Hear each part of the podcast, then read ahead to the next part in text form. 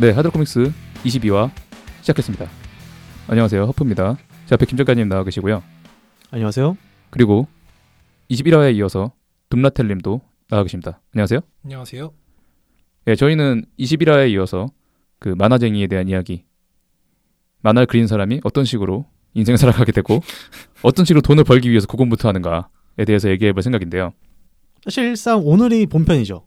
그 하드한 직업이라는 면에서 네, 오늘 본편이고 좀 이제 하드보일드한 약간 좀 뭐라고 해야 될까요? 코피 나는 이야기.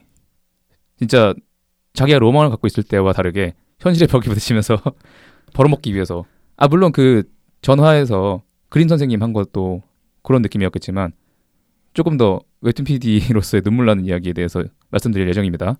이 직업의 난이도는 이렇게 말씀을 드리면 좋을 것 같아요. 제가 미술학원 강사를 할 때는 퇴근하면 항상 운동을 했었는데 어.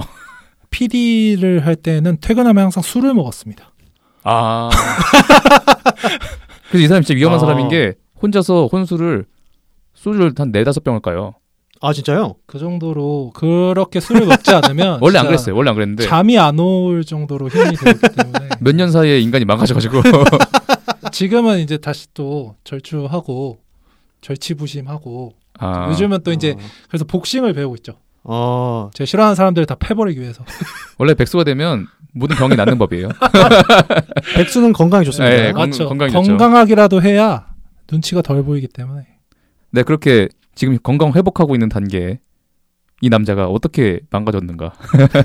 무엇 때문에? 하지만 또 역시 이 안에 뭔가 그 웹툰 PD를 준비하시는 분들에게 굉장히 큰 도움이 되는 아, 그렇죠. 그런 그렇죠. 내용도 많이 담겨 있거든요. 그렇죠. 어떤 땀과 애완과 눈물과 그리고 유용한 정보들까지. 그리고 또 이쪽 업계가 또 그 회사별로 케바케가 많기 때문에 이쪽 이야기가 다는 아니라는 걸 먼저 말씀드리겠습니다.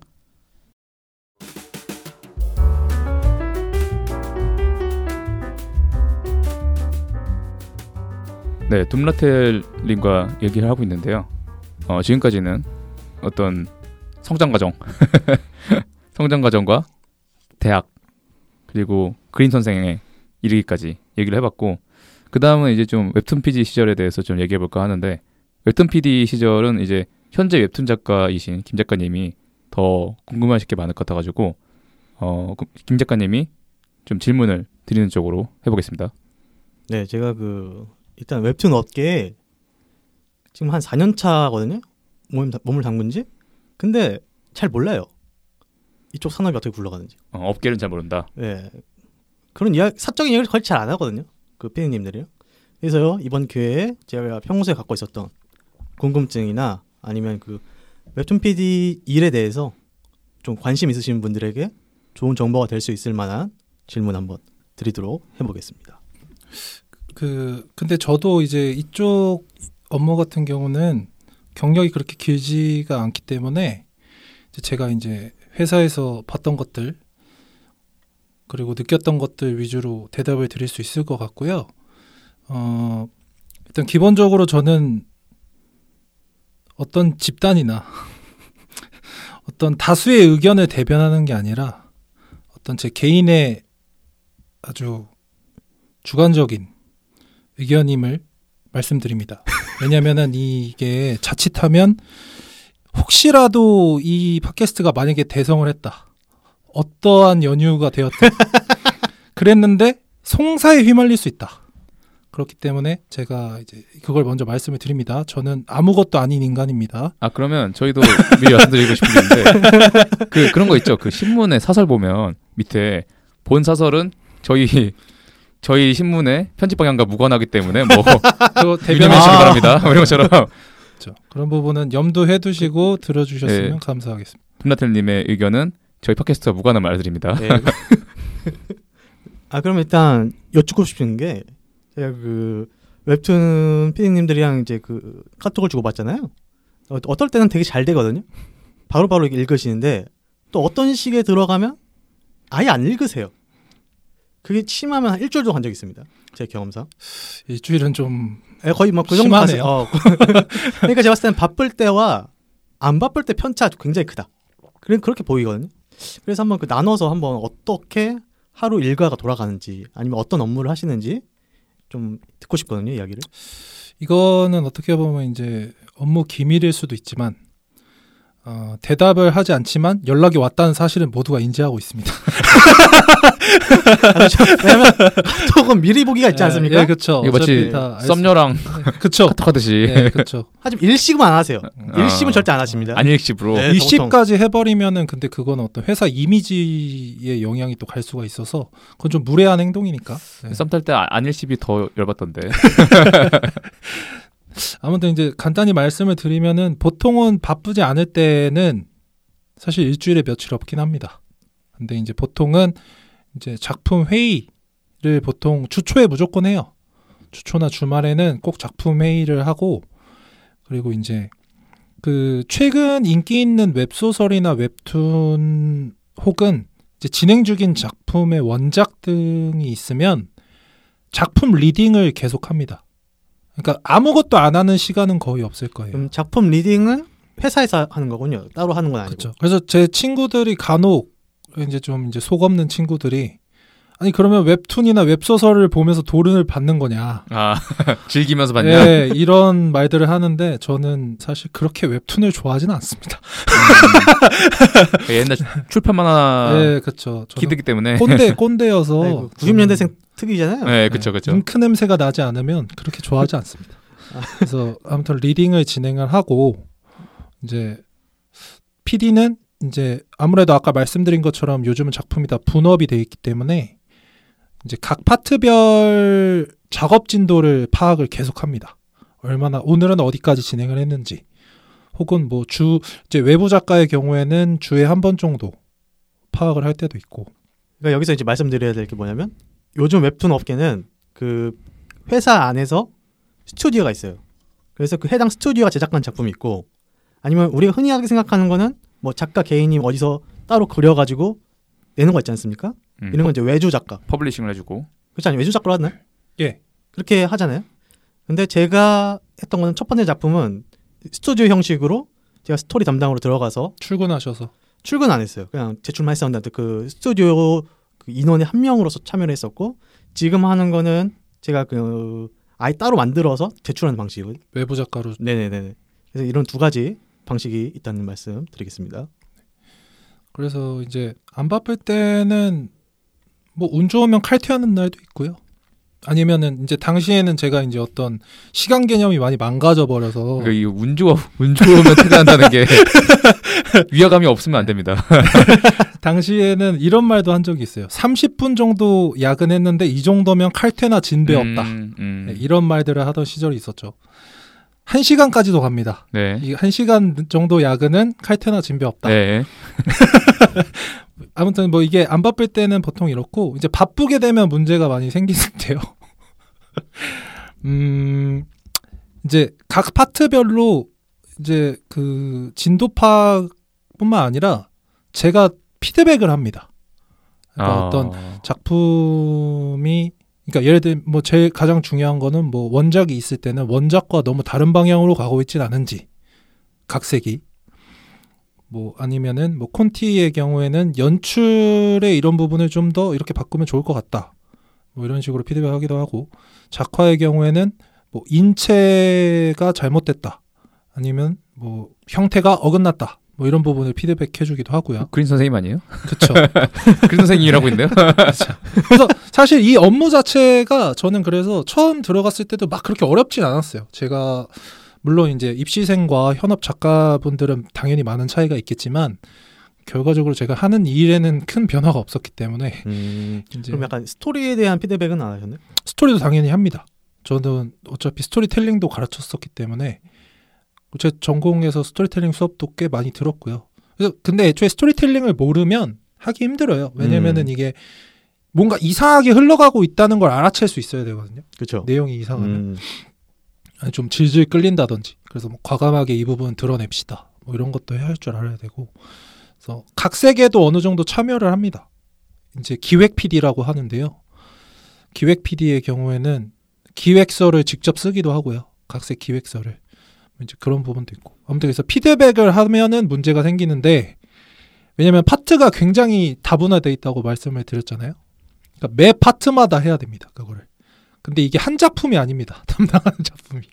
그럼 예를 들어서 다섯 개의 작품이 있는데 거기에 다섯 개의 파트가 있으면 스물다섯 번 피드백을 해야 됩니다. 어우 시간 엄청 걸리겠는데요. 그렇죠. 근데 이제 저는 어 아무래도 회사가 또 신생이기도 하고 해서 어떤 가이드도 없이 주먹국으로 업무를 진행했었기 때문에 시간이 더 걸렸죠. 음. 아무도 알려주는 사람이 없어서 가장 많은 작품을 떠안고 있으실 때 몇 작품까지 하셨나요?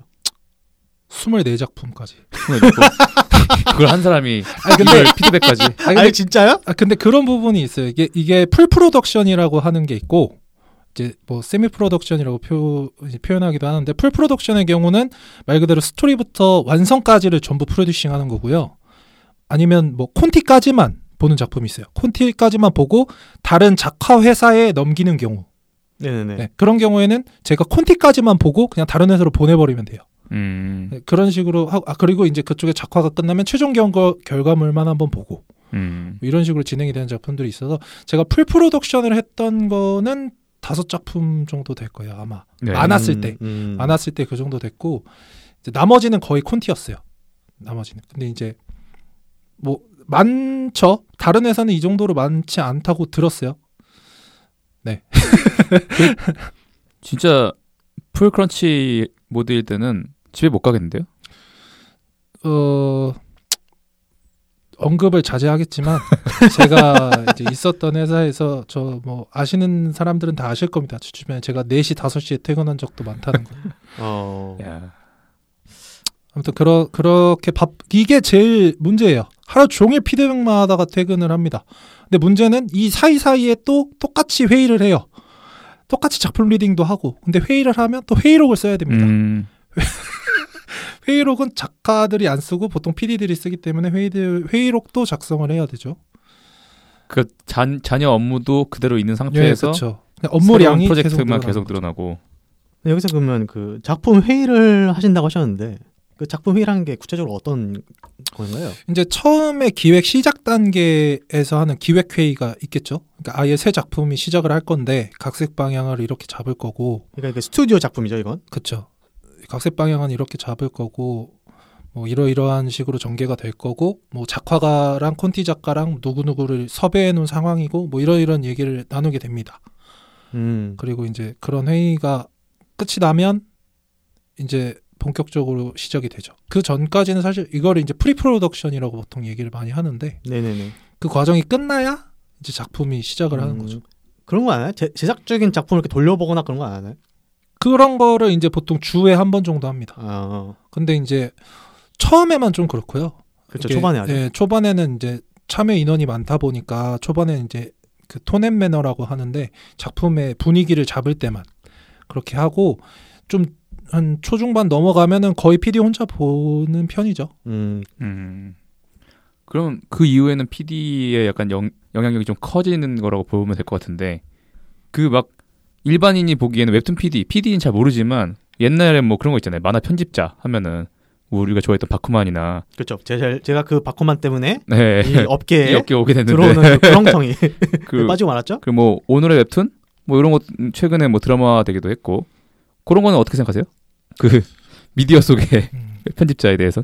제가 바쿠만은 보지 않아서 아, 예, 어떤 사실 다 안 봤어요. 네. 예, 말씀하신 아? 작품들 다 예. 안 봤고 그 근데 그 그런 얘기는 어렸을 때 많이 들었죠. 뭐 어떤 작가가 있었는데 뭐 담당자가 집까지 쫓아와서 막 빌어가면서 닥달을 했다더니 음, 뭐 이런 근데 사실 비슷합니다. 아 비슷해요? PD들도 작가들 마감 안 되면 막 연락하거나 아니면은 막 자리 쫓아가서 제발 마감해달라고 그 왜 나온산에서 예전에 기안84 작가님 마감 아. 독촉하는 장면이 나왔었잖아요. 그 네이버 그 웹툰에서 살았잖아요. 예, 한동안. 비슷해요. 비슷하게 하고요. 근데 이제 아무튼 그런 작품들을 보면은 어 너무 조금 사실 너무 어두운 부분은 가려지기 마련이잖아요.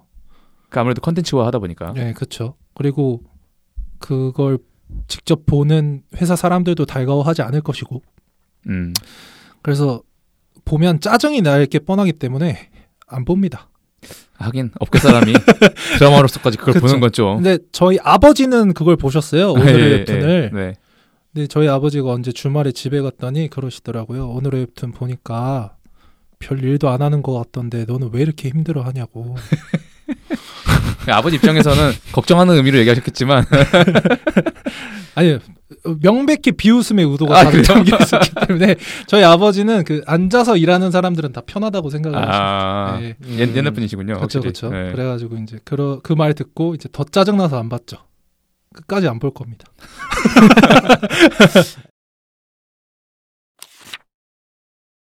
그럼 이제 조금 더 구체적으로 네, 그 어떤 작품이 이제 최종 제작까지 가는가 이런, 이런 이야기를 좀 듣고 싶거든요. 그 이 최종 제작이라는 게 완전히 완성되는 걸 말씀을 하시는 거죠. 그러니까 원고가 나오는 거 아니면 원고가 시작되는 걸 말씀을 하시는 건가요? 그러니까 처음 select서부터 그 플랫폼에 태워지기까지 1화가 음, 음. 일단은 제가 다니던 회사는 그 회사 자체의 오리지널 작품보다는 기존에 있는 웹소설 IP를 따와서 웹툰으로 각색하는 게 주요한 사업 분야였거든요. 음. 그렇죠. 이게 지금 현재 웹툰 트렌드거든요. 그렇죠. 굉장히 이런 식으로 많이 하고 있어요. 왜- 왜냐면 이게 기존의 그 웹소설 독자들이 들어오기 때문에 실패할 확률이 적어요. 음, 안정적이다. 예. 이게 나 혼자만 레벨업이나 이런 유명한 작품들이 있잖아요. 웹소설 원작 기반의 뭐 전독시라든지 이런 작품들이 확 뜨면서 아마 이런 붐이 일기 시작을 했는데 아무튼 그런 그런 회사였기 때문에 일단은 소설을 가져와야겠죠. 그 IP를. 네네네. 근데 이제 사실 정말 인기 있는 웹소설의 경우에는 진작에 다른 회사에서 다 따갔죠. 아, 그렇죠. 네, 그 재- 재직하셨던 회사는 신생 회사이기 때문에 그렇죠. 신생 회사기도 하고 어느 정도는 중소 회사기도 해서 예, 대기업에서 이미 다 가져가 버리거든요. 보통 조- 너무 좋은 IP들은 그래서 이제 보통은 중간 정도 혹은 중상 정도 되는 quality의 웹소설을 가져옵니다. 사실 quality보다는 그 view수를 기준으로 둬요. 음. 어느 정도 view수를 가진 작품을 그쵸. 안에서 음. 뭐 예를 들면은 뭐 몇만에서 몇만 사이 뭐 이렇게 해가지고 음. 그 안에서 이제 contact을 하게 돼요. 그나마 좀 괜찮은 작품들 그리고 그 각색하기에 좀 좋아 보이는 것들 너무 너무 그리기 어려운 작품들이 있거든요. 간혹 그런 작품들을 좀 배제하고 혹은 너무 이미 너무 많은 비슷한 장르가 너무 많거나 하면 좀 배제를 하죠. 아무튼 그런 작품들을 가져와서 하는데 이제 제가 다니던 회사는 처음 설립하는 과정에서 좀 더 뭔가 어려운 작품들을 많이 가져왔어요. 약간 어, 좀 떠안 떠안기식으로 질- 질적 저하가 이 질이 나쁘다기보다는 각색을 하기 너무 힘든 아, 예, 그런 작품들. 그러니까 아무 회사도 맡으려고 하지 않았던 그런 음. 것들을 좀 가져온 경우가 왕왕 있었고 제 담당 작품 중에서도 그런 게 있었는데 이제 아무튼 뭐 그런 경우가 있었고 그래서 작품을 따오면 IP를 따오면 이제 아까 말씀드린 pre production을 하죠 각색 기획을 하고 그 다음에 아까 말씀드린 게 약간 중간 정도 되는 작품들이라고 했잖아요 인기가 이, 이 이상으로 결국 뽑아내는 게 목표거든요 사실 네. 그러니까 아, 웹소설보다 웹툰이 더 재밌어야 돼요 중박 소설을 대박으로 대박까지는 아니더라도 중상 이상은 쳐야 돼요 못해도 음. 그게 목표예요. 사실 음. 모두 그렇게 되는 건 아니겠지만 이게 목표이기 때문에 이제 바로 원고가 나오진 않습니다. 그래서 아까 말씀드린 pre production을 해서 더 좋게 바꿔야 돼요. 이 원작을. 그리고 이 과정에서 당연히 원작자의 허락을 구하고 뭐 이렇게 이렇게 바꿀 건데 괜찮으시냐. 뭐 같이 그분을 직접 불러서 회의를 하기도 합니다. 음. 그런 과정을 겪은 다음에 이제 각색 회의가 끝나서 각색 방향이 결정이 되면 이제 거기에 플러스로 또 이제 원작이 없는 재미 요소 같은 것도 추가를 해야죠. 예를 들면은 요즘 최근 웹소설들 중에 조금 그런 부분이 있거든요. 너무 진도만 나가려고 하다 보니까 로맨스를 싹 다 드러내는 경우가 있어요. 아, 근데 또 남성 독자는 역해가 없으면 잘 안 보기 때문에 그렇죠. 뭐 역해를 추가한다든지 혹은 슬쩍 지나간 약간 여자 일을 갑자기 키워서 아, 비중을 만든다든지 뭐 이런 이런 식으로도 하고 그리고 이제 좀 옛날 작품들이 있을 수도 있어요. 웹소설도 생각보다 역사가 좀 길고 이제 무협을 이제 각색하는 경우도 많잖아요. 네네. 무협은 진짜 오래되면 막 30년 된 거 이런 것도 하거든요. 예. 그렇게 되면은 이제 요즘 시류와 맞지 않을 수 있는 거죠. 음, 요즘 그쵸. 분위기랑. 음. 음. 그래서 그런 부분은 드러내고 아니면 음. 고치고 뭐 이런 과정을 좀 겪고 나서 그 다음에는 이제 작가들을 구합니다. 뭐 회사 안에 있는 작가들도 있고 회사 안에 있는 작가들이 전부 바쁘면 외부 작가를 구하기도 하는데 그래서 스토리 작가, 콘티 작가를 구하게 되는데요.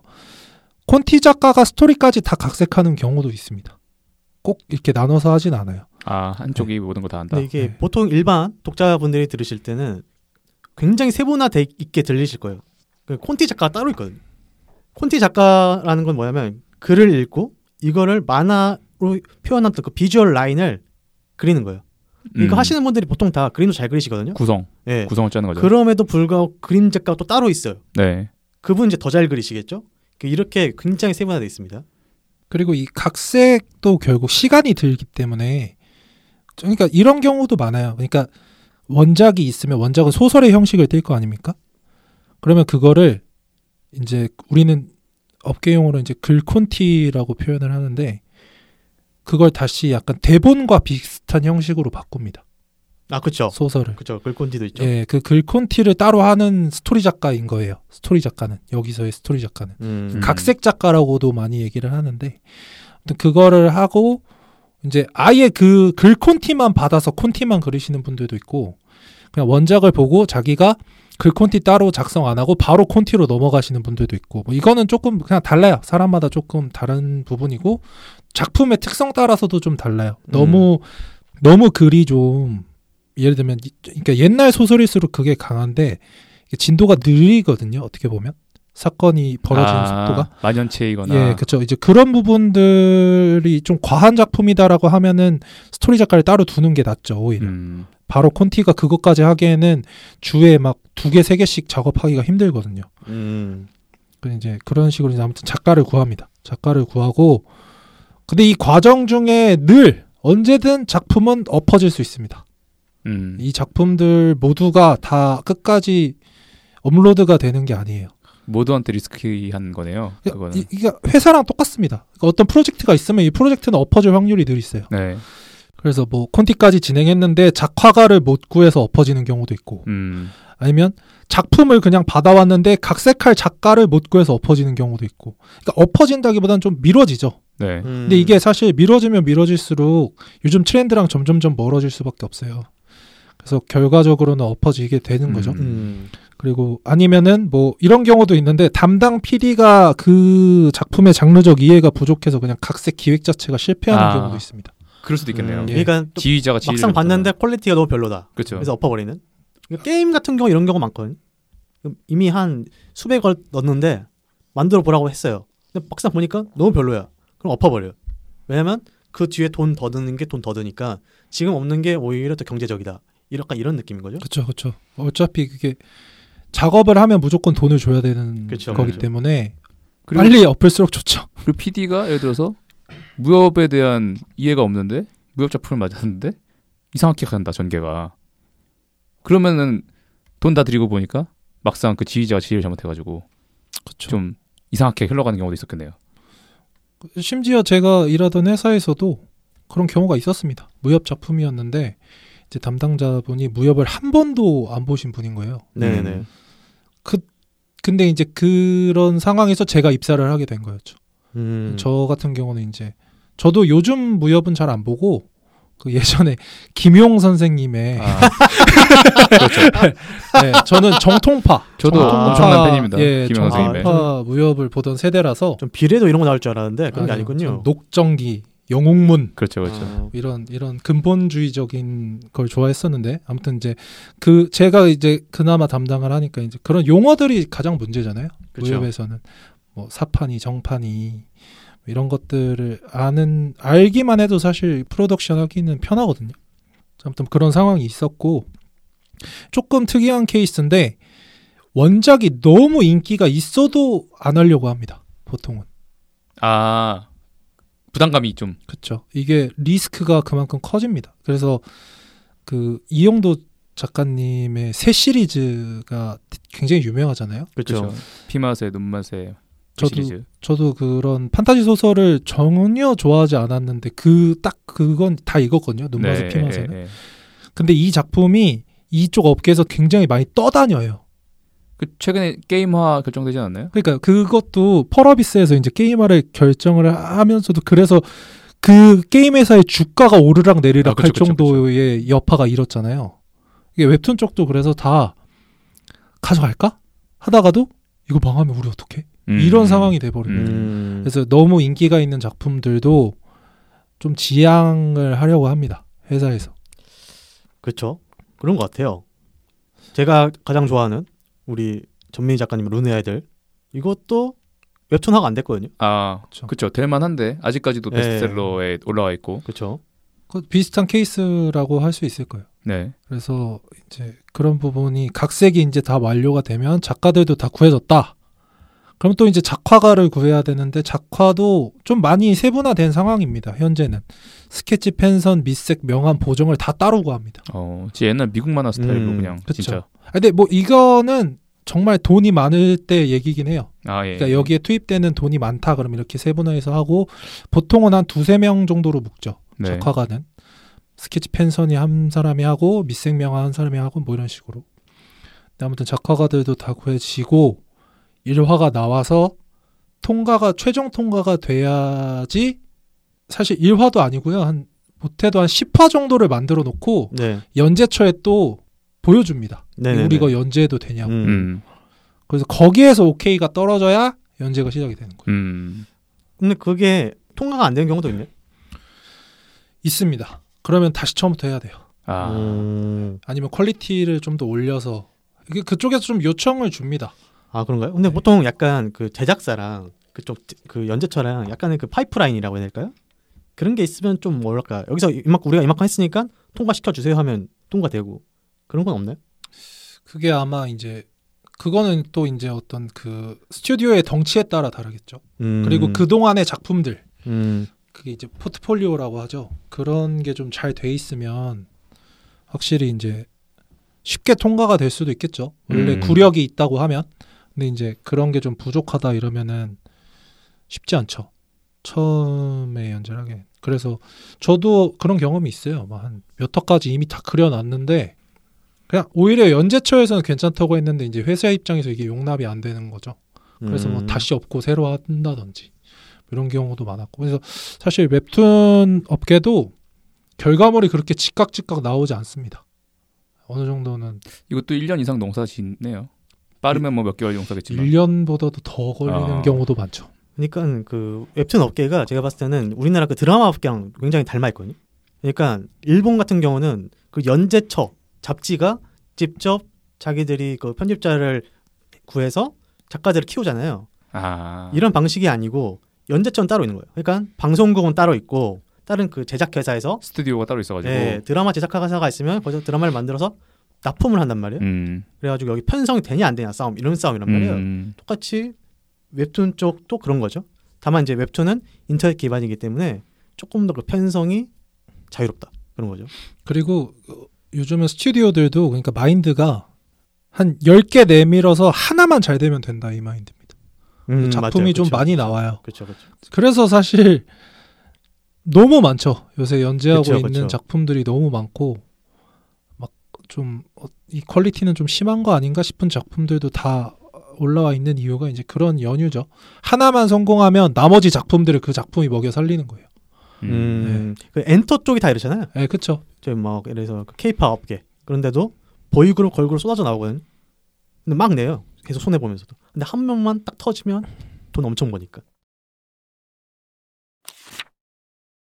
자, 그럼 이렇게 작품 셀렉부터 어떤 작업 과정까지 그 1화가 올라가는 과정까지를 간략히 들어봤는데 그러면 궁금한 게 그 웹툰 PD도 사람이고 아무래도 자기의 선호가 있지 않겠어요?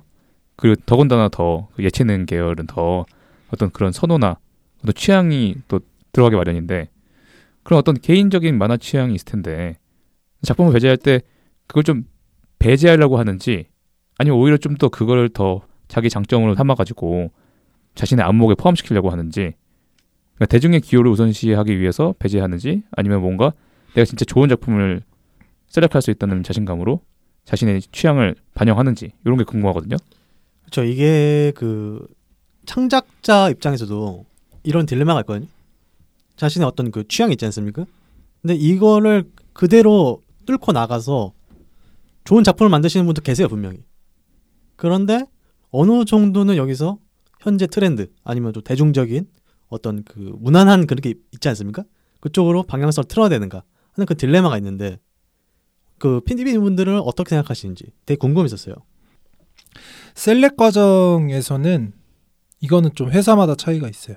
그러니까 어떤 회사는 좀 더 발언권이 있는 회사가 있고 어떤 회사는 딱히 그런 것보다는 회사에서 정해놓은 기준에 부합하는 작품들 위주로 셀렉을 하는 경우가 있는데요. 일단은 제가 다녔던 회사는 어떤 회사 운영진들의 기준에 맞춰서 보통은 그렇게 됐고 그리고 이제 그리고 그 사람들도 결국 사람이고 사실 다양한 장르를 모두 섭렵했다고는 보기 힘들거든요. 그래서 보통은 좀 숫자의 기준을 둡니다. 음, 그래서 어떤 어떤 장르나 혹은 어떤 IP가 어느 정도 인기가 있다.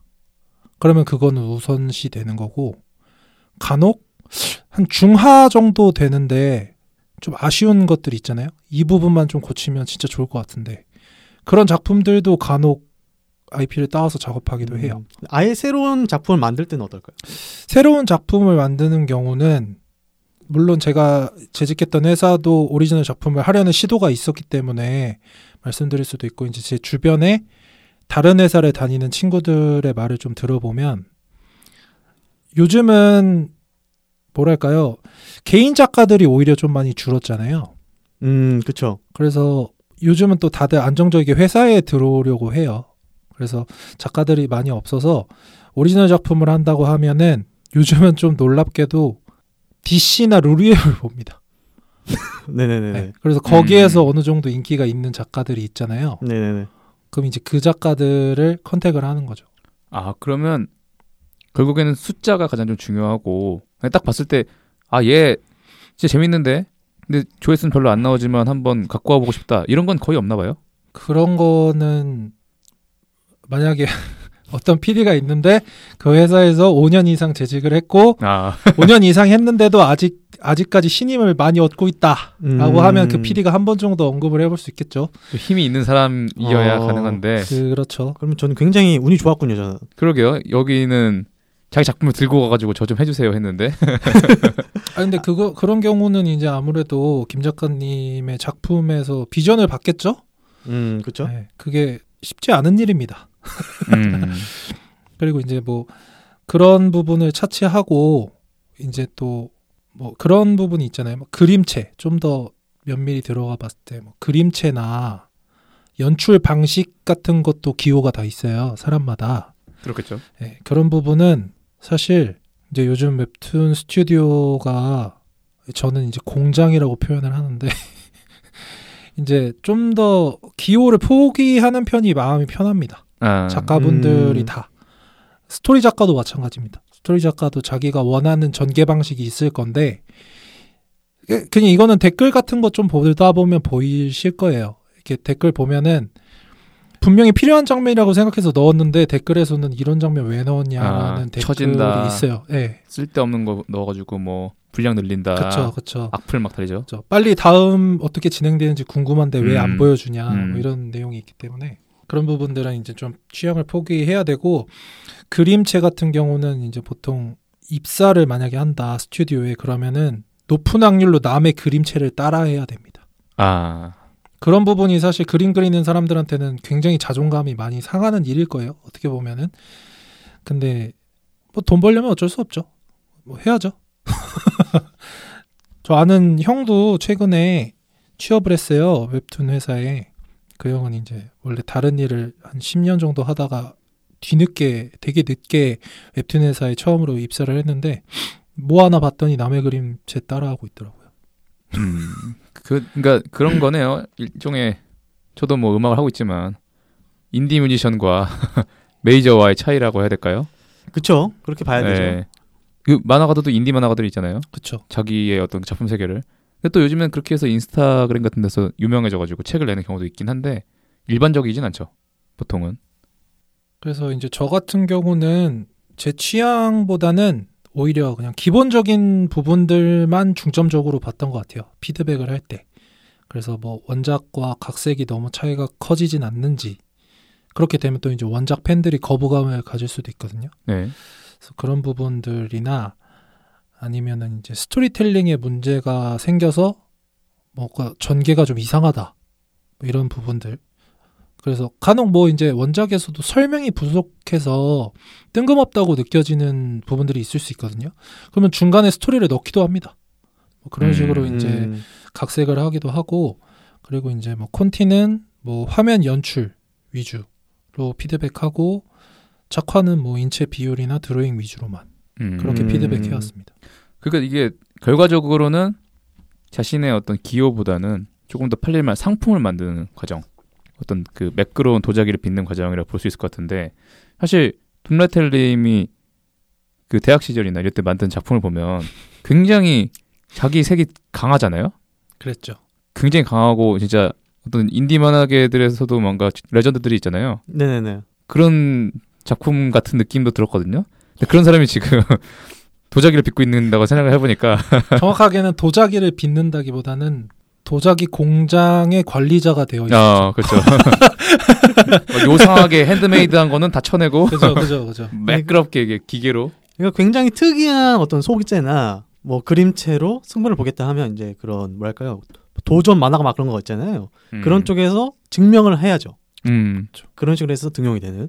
기본적으로 웹툰 스튜디오는 그렇게 운영되진 않는다.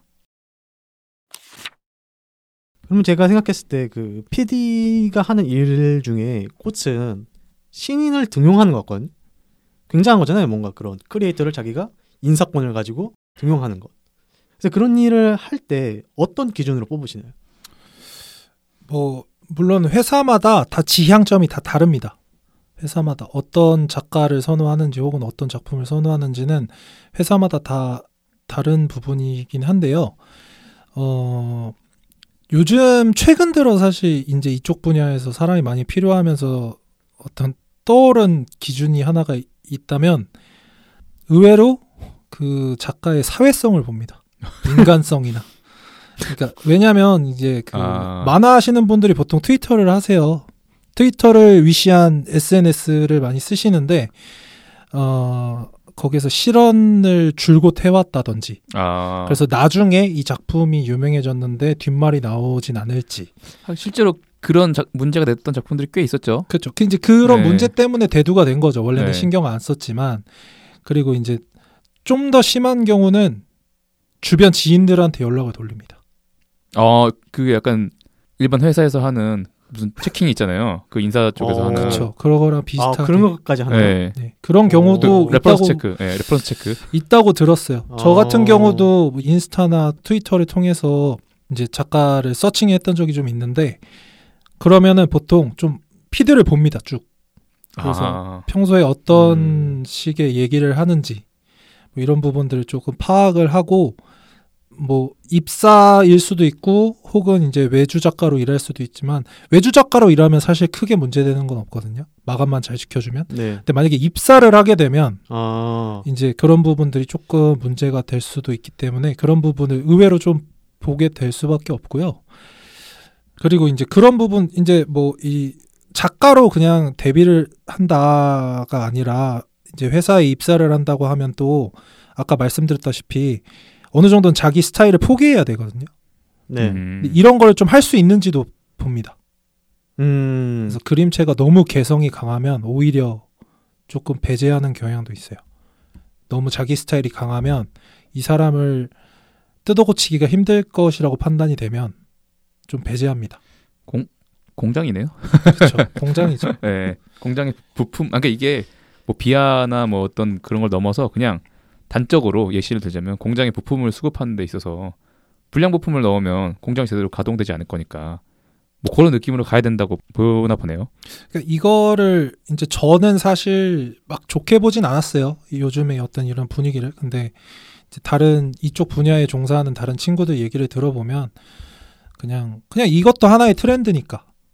그러니까 어떤 이런 웹소설 기반의 웹툰들이 우후죽순처럼 나오는 것들이 결국에는 독자들이 원하는 니, 니즈이기 때문에 음. 그렇다. 그러, 그렇게 들어보니까 또 맞는 말이더라고요.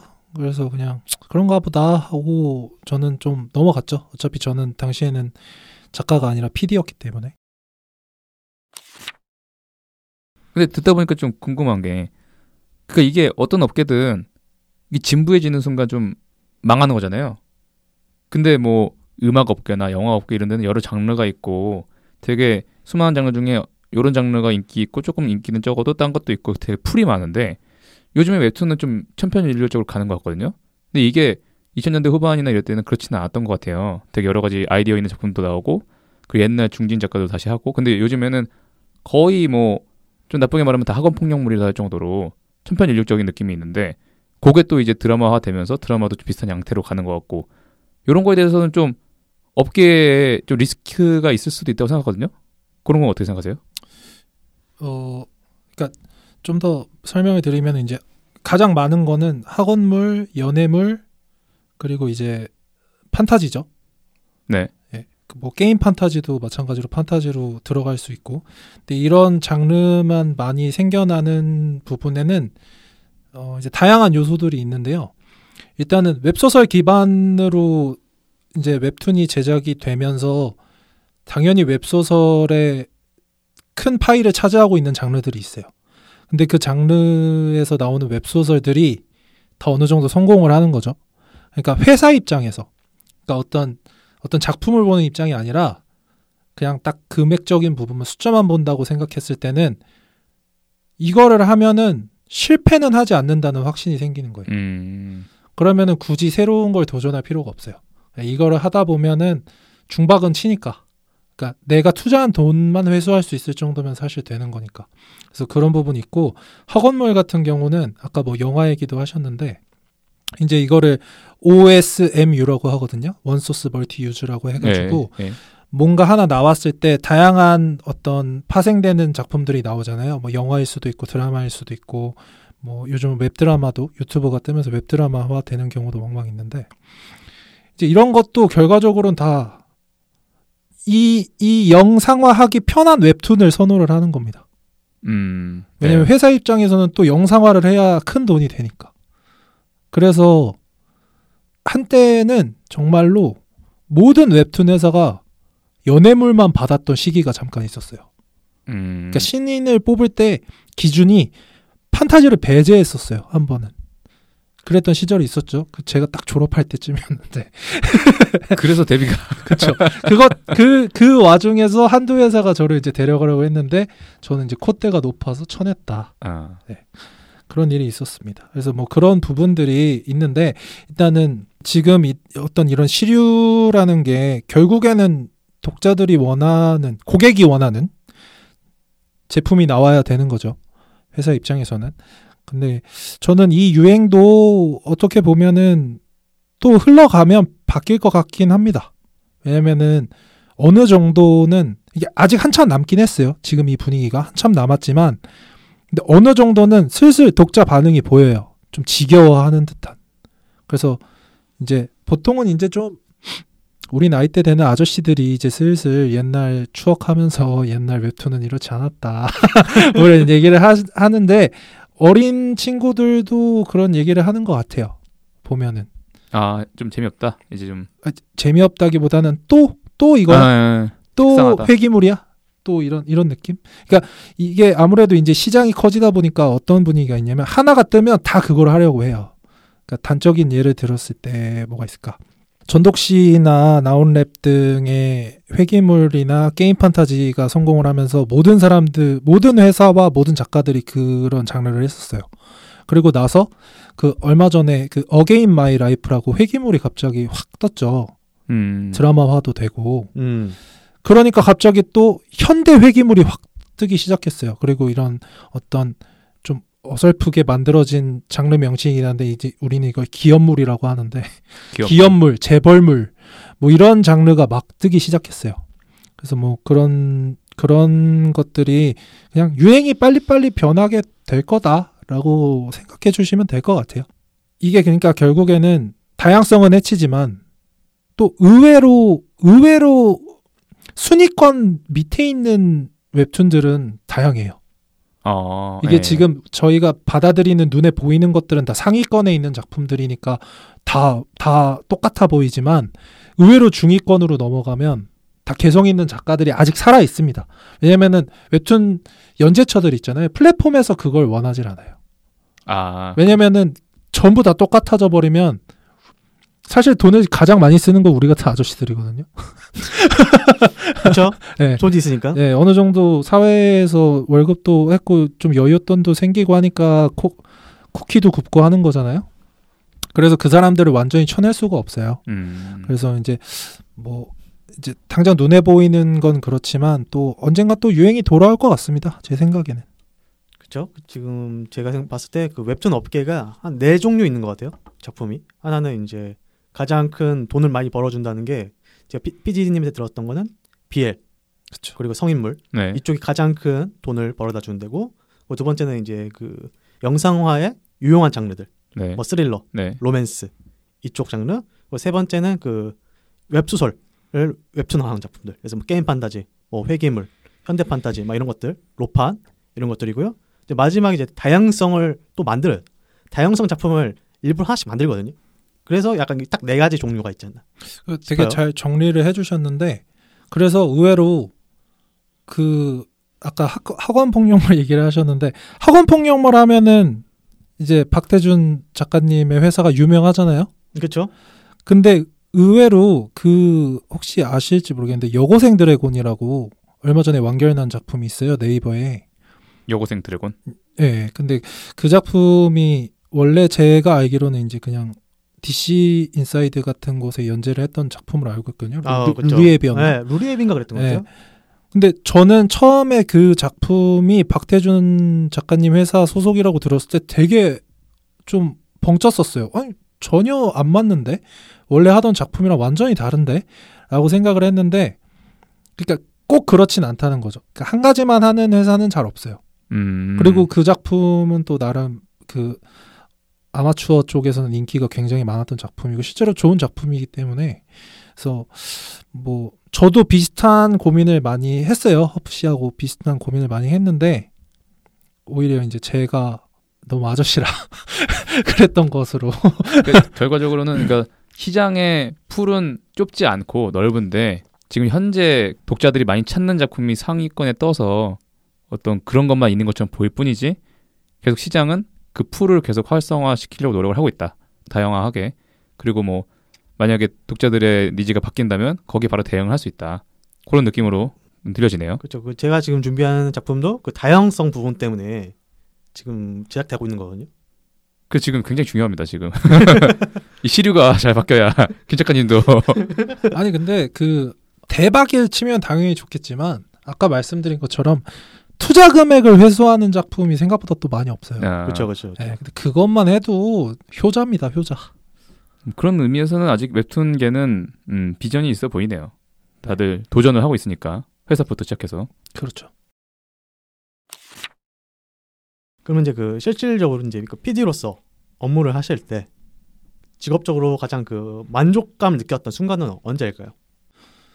어 일단은 말씀드렸다시피 한 작품을 결과물까지 도출해내기까지는 기간이 많이 걸리는데 저는 사실 이 PD 업계에 몸을 담은 지는 그렇게 오래되지 않아서 아직까지 그 성취감을 느껴본 적은 많이는 없어요. 네네네. 그래서 이제 저는 그냥 중간중간 내가 이제 피드백을 해줬을 때 작품이 더 나아진 결과물로서 보일 때 그 음. 정도를 느껴봤고 음. 아예 오픈한 작품도 있었는데 사실 결과가 그렇게 좋지 않았기 때문에 아, 이제 그런 부분에서는 조금 아쉬웠죠. 선생님이네요. 그런 그린 선생님. 그렇죠.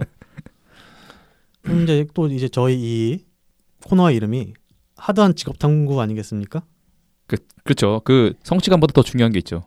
가장 그 하드했던 그런 부분은 뭘까요? 뭐 아까 그 야근 같은 거 빼고 네, 굉장히 어렵고 그 웹툰 PD만의 어떤 특성 중에서 뭔가 있, 뭔가 있을 것 같거든요. 음, 일단은 뭐 크게는 물리적인 부분이랑 정신적인 부분으로 나누어서 말씀을 드릴 수 있겠는데요. 물리적으로는 뭐 아까 말씀하신 뭐 어떤 업무량 음. 이제 잠깐 아까 이제 제가 지나가면서 말씀을 드렸는데 제가 눈이 많이 나빠졌습니다. 어. 왜냐면 어. 이게 모니터로 글을 계속 읽어야 하고 그리고 막 그런 뭐 이제 사실 독자들은 크게 신경 안 쓰는 부분이긴 한데 가끔 보면 그림에 이렇게 픽셀이 2가 빠져 있는 게 있을 수가 있어요. 아. 그런 것도 제가 다 검토를 야, 그것까지? 네, 검수를 해야 사실 그게 이제 음. 어떤 QC까지. 어떤 수- 완전 소규모 회사거나 개인 작가면은 괜찮은데 제가 있던 회사는 그래도 어느 정도 덩치가 이- 있는 스튜디오였기 때문에 어떤 소위 말해서 이제 가오가 떨어지는 거죠. 그런 상황이 생겨버리면 음.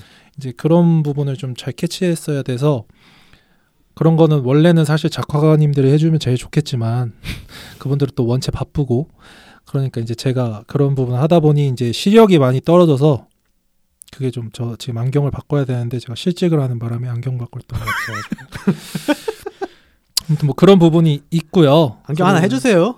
그러면 좋죠. 안경 제가 왜 해줘야 되죠? 안경 동지로서. 그리고 이제 정신적인 부분은 사실 이제 아까 학원 얘기할 때랑도 비슷한데 이 만화를 그리는 사람들의 어떤 성향이 좀 내향적이잖아요. 네. 음, 그렇죠. 네. 그러니까 보통 그래요. 그러니까 당연히 외향적인 분들도 많이 있고 저도 저도 웹 만화 오래 그렸지만 외향적인 편에 속하는 사람이고 그렇죠, 그렇죠. 이제 그런 사람들이 있지만 대부분은 좀 내향적이신 분들이라서 그러니까 책상에 오래 앉아 있는 걸 좋아하는 사람들이 만화를 잘 그리는 법이고 만화 좋아하는 법인데. 자기 세계에 갇혀 있는 분들이 잘하죠. 그러니까 제가 그 피디님들이랑 이야기할 때 제가 좀 특이한다고 하거든요. 뭐냐면 제가 미팅하는 걸 좋아해요. 아, 예. 최대한 미팅을 많이 했으면 좋겠거든요. 특이하다는 거는 너 짜증 난다는 얘기 아닐까요? 왜냐면 다른 분들 미팅을 되게 싫어하신대요. 네. 웬만하면 만나는 일 없애려고 그러고 음. 그냥 톡으로 하려고 하는데 저는 그냥 직접 만나서 이야기하는 게 편하거든요. 그게 더 그때 만나서 뭐 업계 이야기하는 것도 재밌고 음. 그래서 확실히 약간 그림 그리시는 분들은 좀 그런 분- 분들이 많지 않나. 네. 그리고 미팅하는 게 좋습니다. 왜냐면은 이게 어떤 텍스트나 음성으로만 전달되는 게 한계가 있어요. 그렇죠, 그렇죠. 네, 그래서 당연히 얼굴 보고 만나서 하면 훨씬 더 어떤 본인이 원하는 바를 전달하기가 훨씬 유용하니까 미팅을 할 수 있으면 좋고요. 그리고 또 미팅을 하면 다른 업무를 잠깐 쉴 수 있거든요. 그때 그리고 법카 긁거든요. 법카 긁으면서 약간 좀 커피도 마시고 케이크도 음. 먹고 네. 그렇죠. 버카로 커피를 사 먹을 점심도 먹고. 그래서 법카로 제가 많이 그 파스타를 많이 얻어 먹었습니다. 아무튼 그래서 만화 전공자분들하고 소통이 좀 어려웠죠. 뭐 그냥 음. 같은 회사 사원끼리도 좀 그랬고 이제 뭐 외부 작가들 외부 작가들은 오히려 그분들도 좀 잘 해주시려고 하시는 것 같았어요. 왜냐면은 그분들은 대부분 프리랜서기 때문에 음.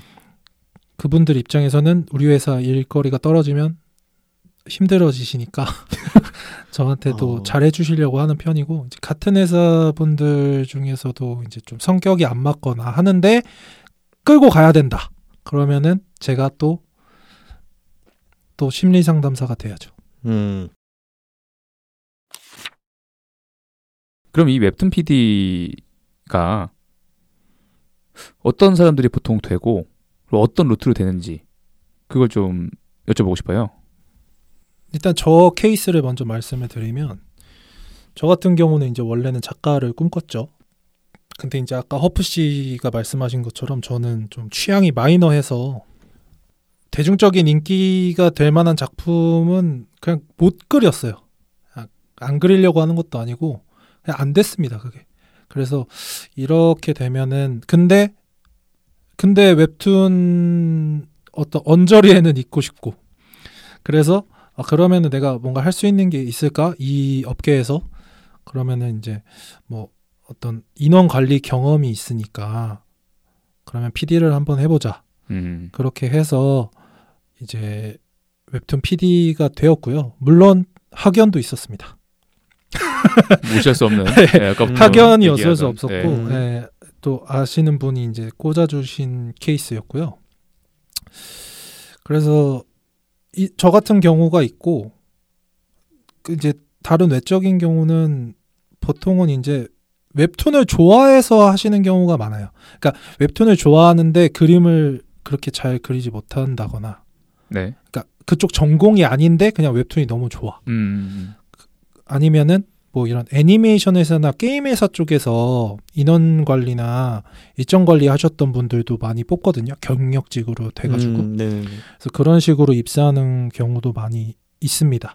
그래서 그리고 이런 구인 글들은 대부분 그 네이버의 방사 카페라고 이쪽 그림 쪽은 거의 대부분 그쪽에서 구인 구직을 합니다. 방사 방사 카페. 방방곡곡 음. 그림을 그리는 사람들인가 아, 뭐 그런 네. 카페인데 음. 그 카페가 그냥 이쪽 그림 업계는 거의 그쪽에서 사람을 뽑아요. 아 그래 그럼 약간 잡 그런 걸로 안 하나요? 잡코. 잡코리아나 사람인에도 구인 글은 올라옵니다. 똑같이. 아 같이 올라오고 똑같이 올라오는데 접근성이 방사가 훨씬 편할 거야 아마 음. 왜냐면 거기는 그냥 그림을 그림을 원래 올리는 공간이니까 어, 이거 꿀팁이네요, 이건. 그쵸 뭐 아시는 분들은 다 알고 계실 거예요 네. 그래서 최근에는 사실 오히려 근데 그런 게 좀 있어요 전공자들을 더 뽑으려고 하긴 합니다 음. 그러니까 음. 그냥 그냥 드라마 작가 출신 혹은 드라마 PD 출신 뭐 영상 쪽 PD 출신 이런 분들도 많이 이제 원래는 입사를 하셨었는데 이게 아무래도 이제 시장이 커지다 보니까 좀 더 전문성을 요하는 것 같아요. 그래서 사실 제가 했던 모든 피드백이나 이런 부분들 이상으로도 사실 저는 하는 업무가 꽤 있었거든요. 근데 이런 업무들은 사실 그림 전공자가 아니면 못하는 업무들이었어요. 네. 음. 구도를 잡아주고 뭐 그쵸. 그림체를 그러니까 회사 입장에서는 둘이 뽑아서 해야 될 일을 한 명만 뽑으면 되는 거죠. 네. 노예를. 그러니까 오히려 전공자들을 요즘은 좀더더 높게 쳐주는 상황인데 네. 이제 조금 더 안 좋은 상황이 된 게 이제는 또 경력직만 뽑으려고 합니다. PD도. 아 근데 문제는 검증된 사람 뽑겠다고. 예, 경력을 쌓을 곳을 아무도 안 주고 있죠. 그래서 이제 신생업체나 소규모 업체에서는 신인들을 종종 뽑긴 해요. 그래서 이제 그런 데에서 조금 경력을 쌓고 큰 회사로 옮기는 게 아무래도 일반적이고요. 그리고 이제 좀 큰 업체 같은 경우는 그냥 공채를 합니다. 음. 기간을 정해서 언제 언제 이렇게 해서 신입 사원 모집 이렇게 해서 뭐 큰 회사들 뭐 리디복스라든지 뭐 이런 회사들은 그런 식으로도 사람을 구하는 걸로 알고 있습니다. 그래서 저 같은 전공자는 포트폴리오를 보는 경우도 있어요. PD여도 원래 했던 어떤 작업물을 보고 어느 정도 눈썰미 같은 걸 아마 보려고 하는 거겠죠. 혹은 여차하면 작화까지 시키려고 하겠죠. 그런 경우도 왕왕 있으니까 뭐 아무튼 뭐 그런 경우 다 음. 있고 그런 과정을 겪어서 이제 면접 보고 뭐 보통 일반 회사랑 똑같습니다. 나머지는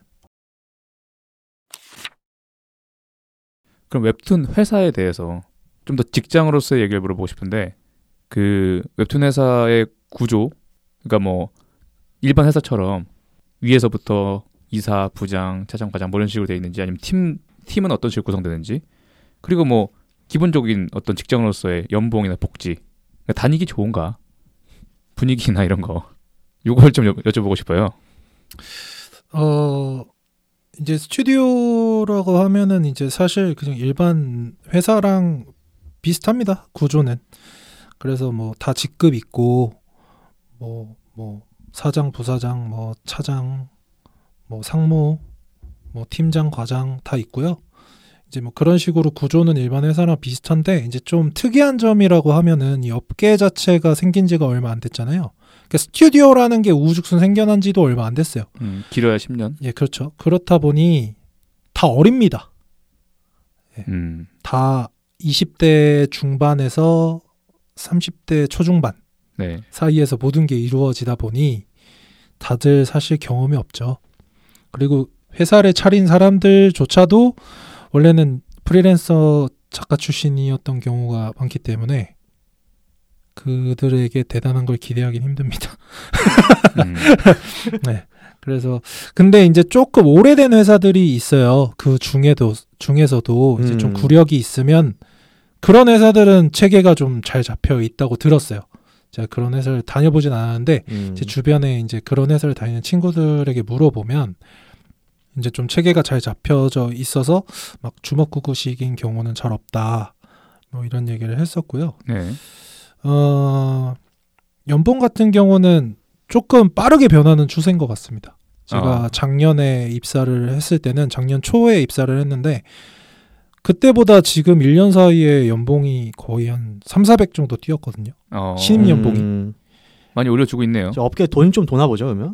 돈이 돈도 돈인데 사실 사람 구하기가 많이 힘들어졌어요. 음. 스튜디오가 많이 생기니까 음. 스튜디오에는 사람이 인원이 많이 필요한데 그 관련 종사자들이 배출되는 공급이 수요에 못 따라오는 상황이 돼버린 거죠. 네. 너무 네. 많이 다 웹툰을 찍어 먹어보려고 하는 사람들이 많이 생기다 보니 시장이 성장한 시장이다 보니까 그렇죠. 아무래도.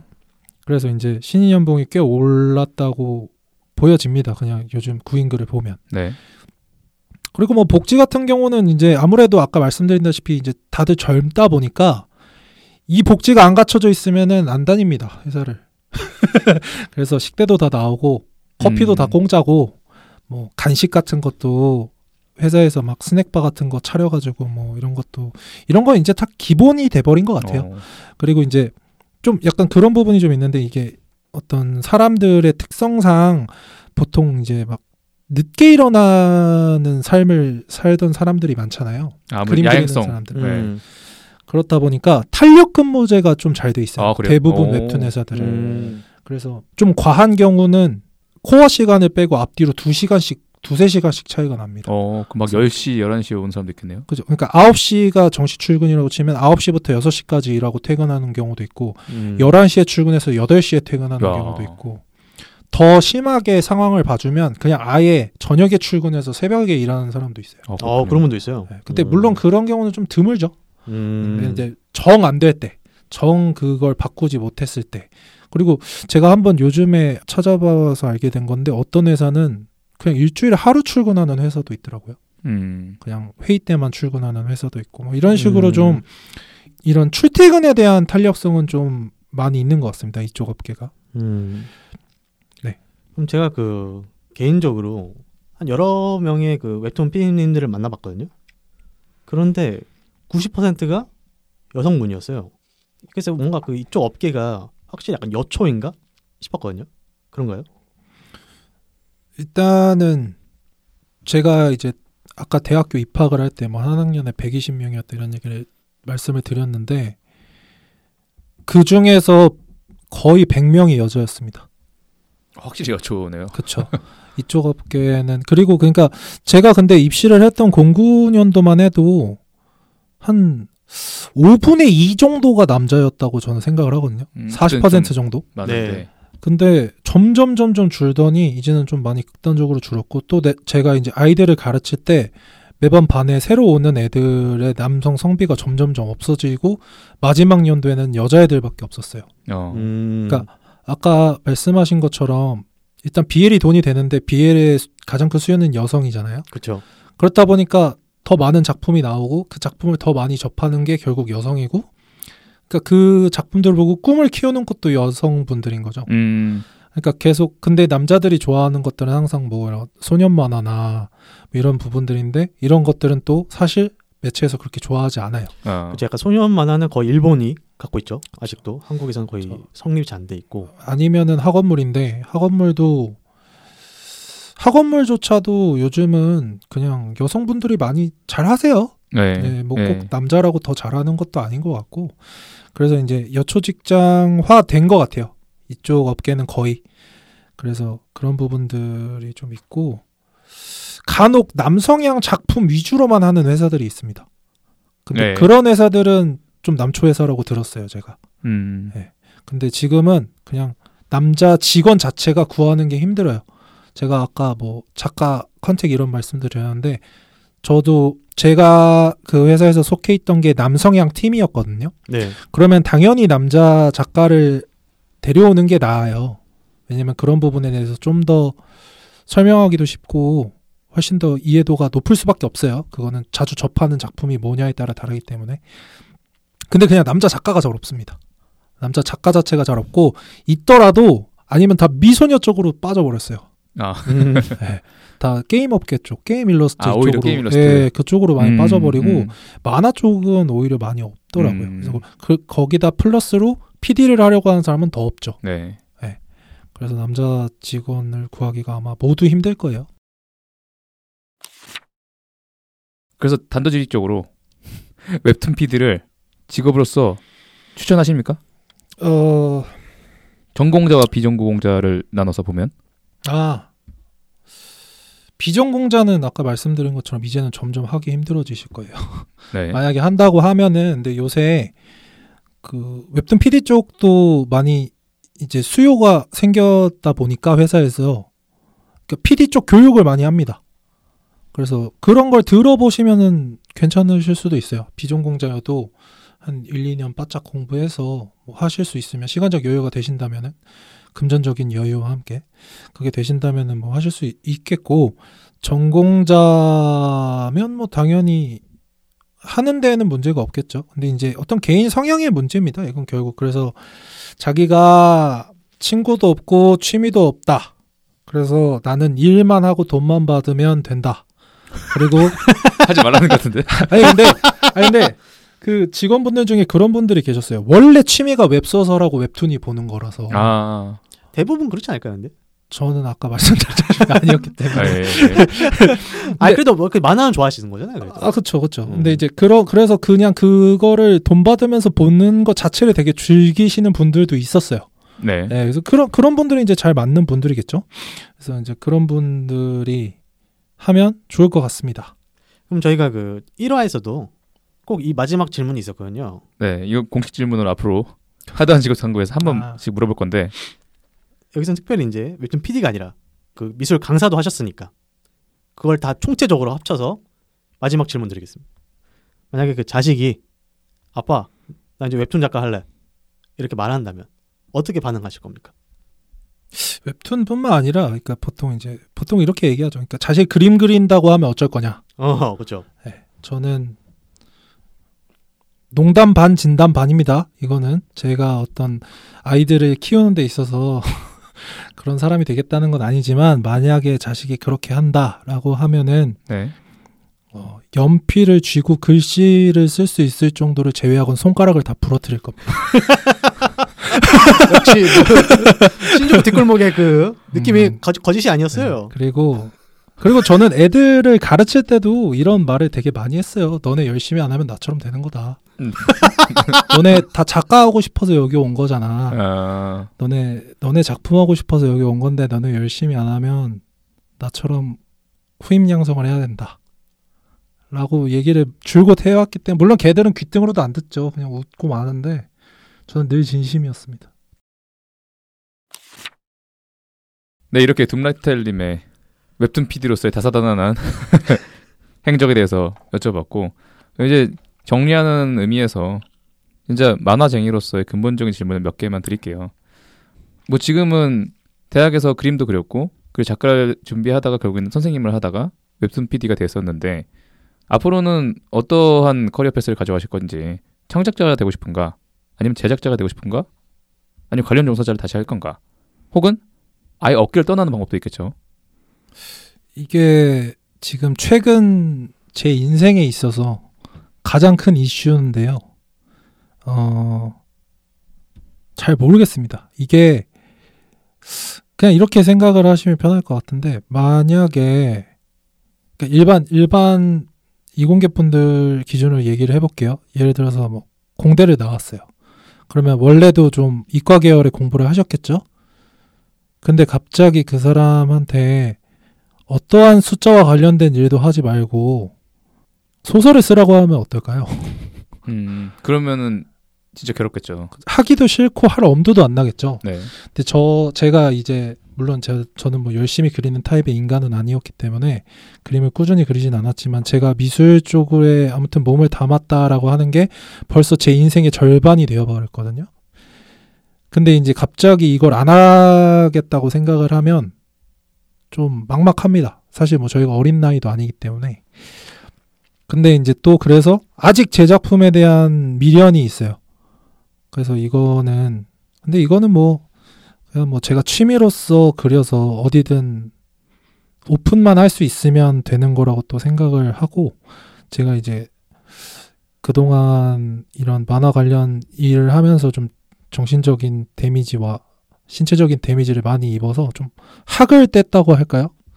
그런 게 있어서 좀 고민이 많이 되는데 또 이제 웹툰 회사는 아까 말씀드렸다시피 경력도 짧았고 회사를 한 가지밖에 안 겪어봐서 한 회사밖에 이걸로 재단하는 게 맞을까? 이런 생각도 좀 들어서 그냥 다른 웹툰 회사를 한번 가볼까 하는 생각도 있습니다.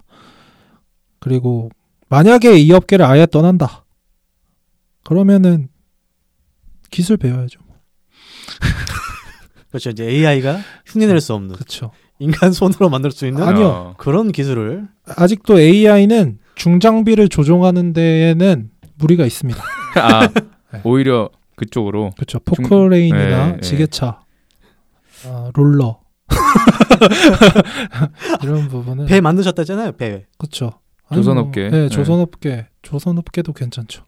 음 진짜 뭘 하고 싶은지 모르신 것 같네요. 그냥 현재 저는. 정해진 게 없어요. 네, 아직은 네. 음, 일단은 제가 예, 꾸준히 냈던 사대보험 덕택으로 국가의 녹을 받아먹고 있는 상황이기 때문에 실업급여. 예, 실업급여를 실업급여를 받고 있는 상황이라서 네. 이 실업급여를 다음 달이면 이제 끝이 납니다.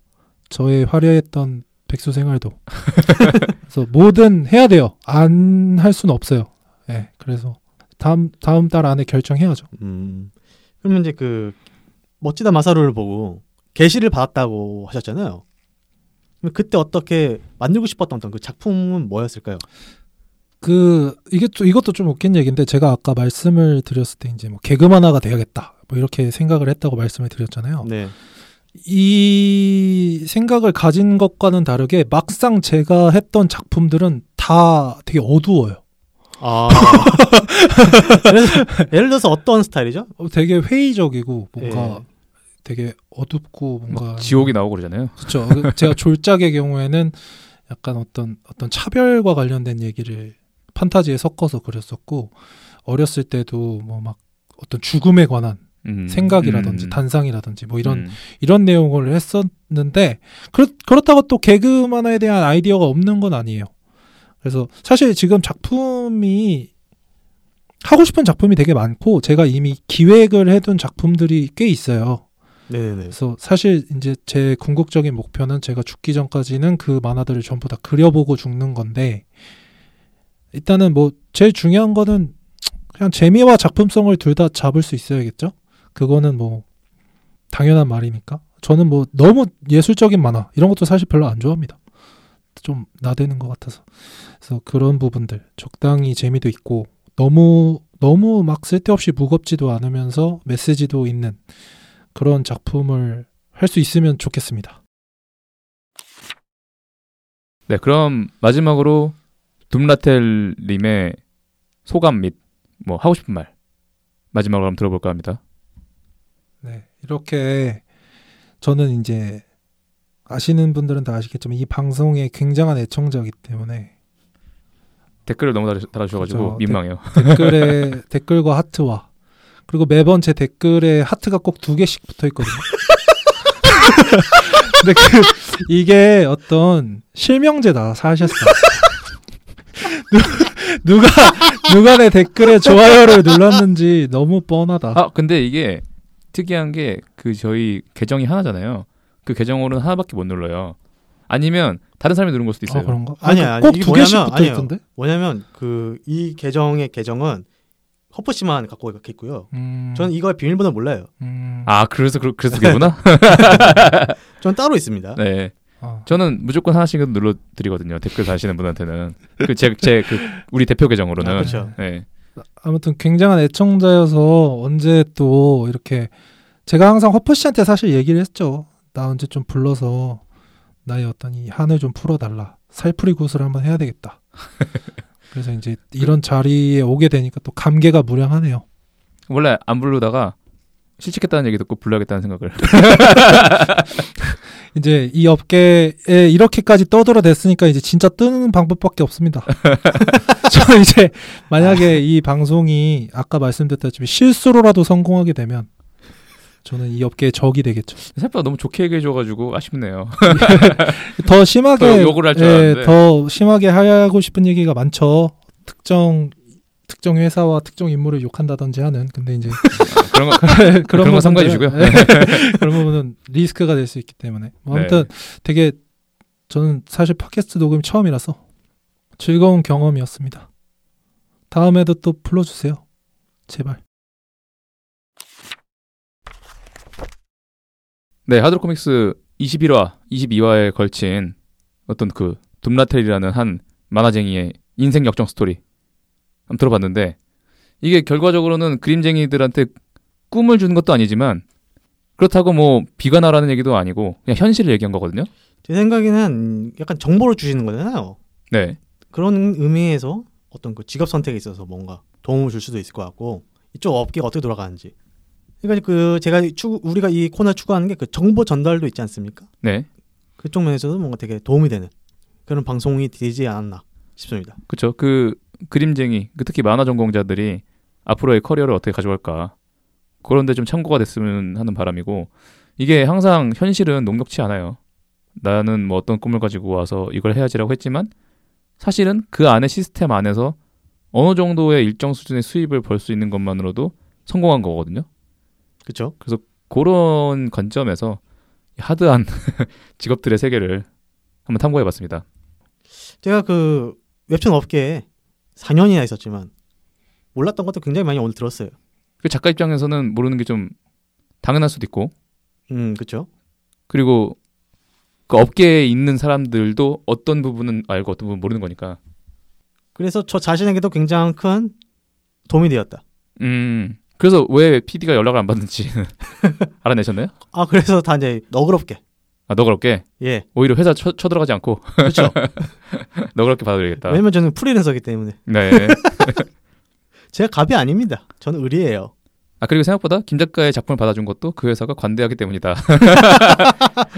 네 아무튼 뭐 만화로서 대학을 가고 싶은 분들 혹은 작품을 하고 싶은 분들 아니면 관련 종사를 하고 싶은 분들에게 어떤 하나의 저고만한 지표가 됐으면 좋겠다는 생각이고 혹시 또 궁금하신 게 있으시면 둠라텔 님한테는 연락할 수 있나요? 둠라텔 옆에 계시는데 한번 말씀 좀 하시, 해보시겠어요?